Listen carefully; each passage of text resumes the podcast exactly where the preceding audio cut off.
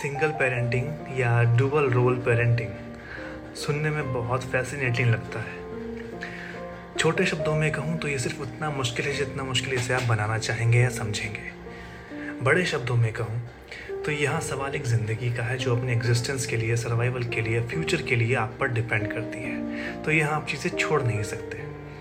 जब मैंने रिवांश का टेक केयर करना शुरू किया तो हालाँकि मैं अपने पेरेंट्स के साथ रहता हूँ पर मैं उन पर डिपेंड नहीं हो सकता। लाइफ सिर्फ़ खुशियों वाले पलों की नहीं है। लाइफ चौबीसों घंटे है। इसमें रेवांश रोएगा इसमें रेवांश को भूख लगेगी सुसु होगा पॉटी होगा प्यास लगेगी मेडिकेशंस वैक्सीनेशंस मुझे ये सोचना होगा कि आ, मुझे कोई भी प्रॉब्लम है पर रिवांश की चीज़ें ऑप्शनल नहीं हो सकती हैं उसमें।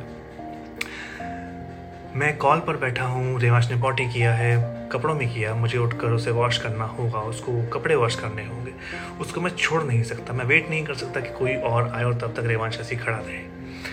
ये सब चीज़ें आपको सोचनी पड़ती हैं। जो लोग सिंगल पेरेंट बनना चाहते हैं उनको मैं ये कहना चाहता हूँ it is rewarding as long as you enjoy it and live it पर आप यहाँ चीज़ें टेकन फॉर ग्रांटेड नहीं ले सकते।